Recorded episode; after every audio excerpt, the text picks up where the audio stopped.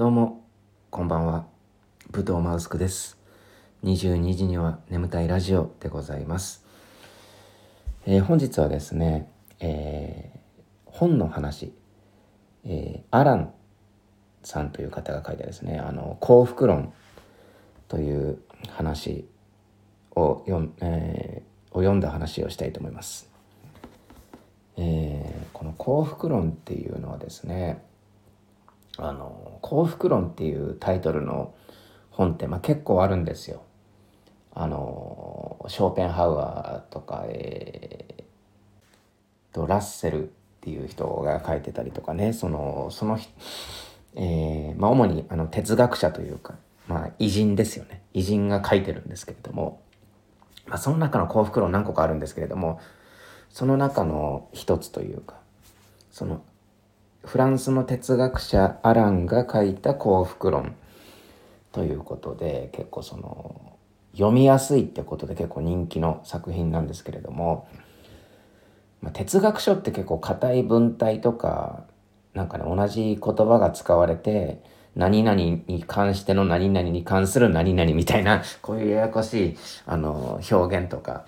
のなんかいわゆるその論文的な、うん、すごい読みづらいものって結構あるんですけれどもこのアランの幸福論はすごくねあの、まあ、現代でいうところのエッセイ的な読み口というかね、まあ、物語がすごく入ってきやすいというか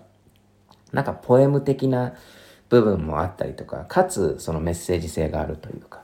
こういうもんですよねっていうところのその作者のなんかこう文体がなんかこう旋律的というかねすごく心地よく入ってくる部分があってこれがですねいろんなその項目ごとにエッセイなのでちょっと読みやすいあの、まあ、短編みたいなものがですね大体100個近くあるというところでですねこれまあ1日3個くらいずつ読んでみたいなところでそういう楽しみ方もできるんじゃないかなっていうふうに思うんですけれどもなんか私はこう本を読む時に、まあ、ある種の視座というかあの目線、まあ、これどういうことを学びたいとかどういうことを考えたいとかねそういうことをあの意識しながら読むことが多いんですけれどももちろんやっぱこの「幸福論」っていう本を手に取ったからにはですねあの、まあ、どういった目的かというとやっぱ幸せ幸福とかね幸せとかについてやっぱ考えたくってだからこの本を読んだ時に私がその意識してた部分っていうのがこの私にとっての幸せ、まあ、私自身ですね。で何なんだろうとか私が幸せになるにはどうすればいいんだろうっていうところを考えてこの本を読んでたんですよ。でなんかこう気になった言葉とかをメモしながらでそのメモしたところをのなんか共通する言葉であったりだとか、えー文脈だとかをこういろいろ組み合わせて自分の解釈と混ぜ合わせて、まあ、ある種のその自分のその幸福論的なその私の幸せはこうだっていうのを、まあ、ある種解釈をこう定義づけるっていうことをやったんですよ。まあ、今回はその、まあ、エッセイなのでその中身紹介してもあれなんで私がこのアランの幸福論を読んでどういうふうにこの幸せ私の幸せっていうのはこれだっていうのを決めたかっていうこの流れをけ今日はねお話ししたいと思うんですけれどもまずですね、まあ、私が幸せになるにはどうすればいいかっていうところのまあクエスチョンに対する答えがですねあのなんかこう自分が好きなことを自由にやって物語を作り出すっていうところなんですよ。こういうことを私はやってると幸せだっていうことですよね。うん、で、まあ、これに対して、まあ、いくつか疑問があると思うんですけれどもあの、まあ、その説明をしていきたいと思います。でまずこの、えー自分が好きなことを自由にやって物語を作り出すっていうところでじゃあ自由にならないやらないと幸せにはなれないのかっていう話のところで言うとこうまあ私の場合はねこう、まあ、他人の作った幸せってあるじゃないですか。いわゆる他人の価値観ね、まあ、そういったものに憧れて、まあ、例えば真似してみたりだとかその感覚でやってその人に、まあ、なってやろうとかなろうとか思ってた時期はもちろんあるんですけれどもやっぱこう自分で作った作品というかねあの物語ですよいわば。詩とか物語ねポエムとか物語というか。あのをなんかこう自由にねこの他者の圧力がかかっていないこの行動とかねそういうものがすごいしてる時は幸せだというところでですね。だからやっぱこう自由。っていう部分が結構大事だなって、えー、思いました。で、まあ、次がこの物語を作り出すっていうことはどういうことなんだっていうまず物語って何って思うじゃないですか。まあ、その説明をしたいと思うんですけれども、まあ、物語っていうのはまあ例えばその詩詩ってありますよね。まあポエムとも読みますけどその詩っていうのは、まあ、好きなことをやってきて行動してきた、まあ、ある種の断片ですよね。そのいわば私のその行動した断片をつないでつないでその、まあ、いわばこう編集したものを物語なんですけれども、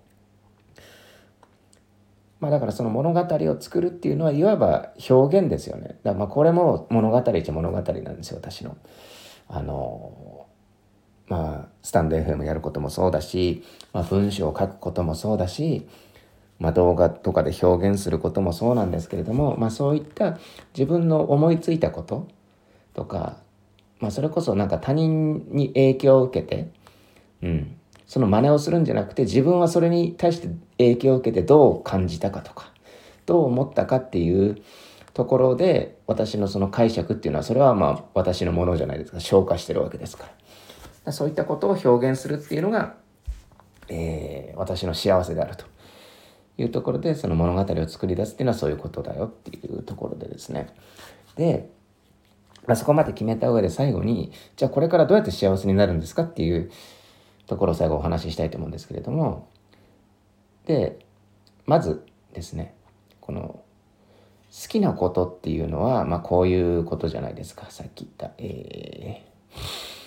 自分が好きなことをやって自由にやってこう物語を作り出すっていうことが好きなんで、まずその衝動に従ってね、まあ行動するじゃないですか。これやりたいな、あれやりたいなってやってて、で、どんどんこう、あ、これ、これをやってる時好きだなとか、例えば音声コンテンツ、えー、動画コンテンツとかね、絵を絵を描くとか、えー、まあ、ひたすら歩くとかね、まあ、格闘技するとか何でもいいんですけれども、まあ、そういうことをやってって、あ、これ好きだなって思ったらそういうのをどんどん具体化してって、で、まあ、共通点を見つけたりとか、で、まあ、さらに行動して、まあ、そのことに対する自信をどんどん自己肯定感上げてって、自信を固めていくと。でそこで生まれてく、まあ、物語を、えー、デザインして、ねまあ、デザインして物語にしてって、まあ、それを表現するということをやって、まあ、これをなんかこう、まあ、コツコツやるというか、うん、地道にやっていくっていうのがこう私のその幸せになるための行動なんじゃないかなって、えー、思ったんですね。うんなので、あのまあ、今回の、えー、アランの幸福論を読んでて、あのまあ、こういうことが私の気づきになったという、まあ、これもさっき言ったようにその幸福論で言われてるそのアランの言葉と私のこのその言葉を受けた解釈というのものでこういった私のその幸せになるにはどうすればいいかっていう定義づけをしたわけなんですけれども、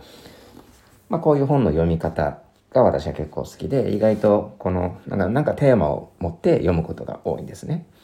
うん。でもちろん、なんか詩とか物語とか言ってましたけど、まあ、それも、あの、アランのその幸福論で出てくる言葉なんですよ。例えば、幸福とは全て本質的な意味において歌、歌であるみたいな、まあ、詩であると。で、イコール詩とは行動を意味するっていうふうに書いてあるんですよ。それを読んで、あ、これどういうことかなって思って、行動を意味するってことは、行動した時の、で歌ってことは、その私のその思いとか、行動してこう思いましたとか、こう感じましたとか、そういうことなんじゃないかなって。まあそこの部分書いてないですよ、もちろん本に。まあそういう解釈をしたってことです。なので、まあそういうふうに、そのアランのその言葉の影響を受けて、私の解釈っていうところを、えー、まとめさせていただいたんですけれどもまあそのまとめをあの私が高校で喋ることによってなんとなくこうあのこう幸福論はどういう本なのかっていうところを私は、えー、お伝えしたかったんですね。うんまあ、こういった本のプレゼン方法というかそういうこともあるんじゃないかなって思います。もちろんですねこのアランの幸福論で幸福とはこういうものなんだっていうのはそのアランが言うその幸福論であってもちろん読んでる人の幸福と一致するかといったらそうではないんですね。うん、だからそのこうそれをヒントにして考える必要が私はあると思っておりましてそこが読書の最大の素晴らしいところなのかなって、えー、思っております。えー、今回はですねアランの幸福論を、えー、紹介させていただきました。皆さんもね是非、えー、読んでみてください。今回は以上です。ありがとうございました。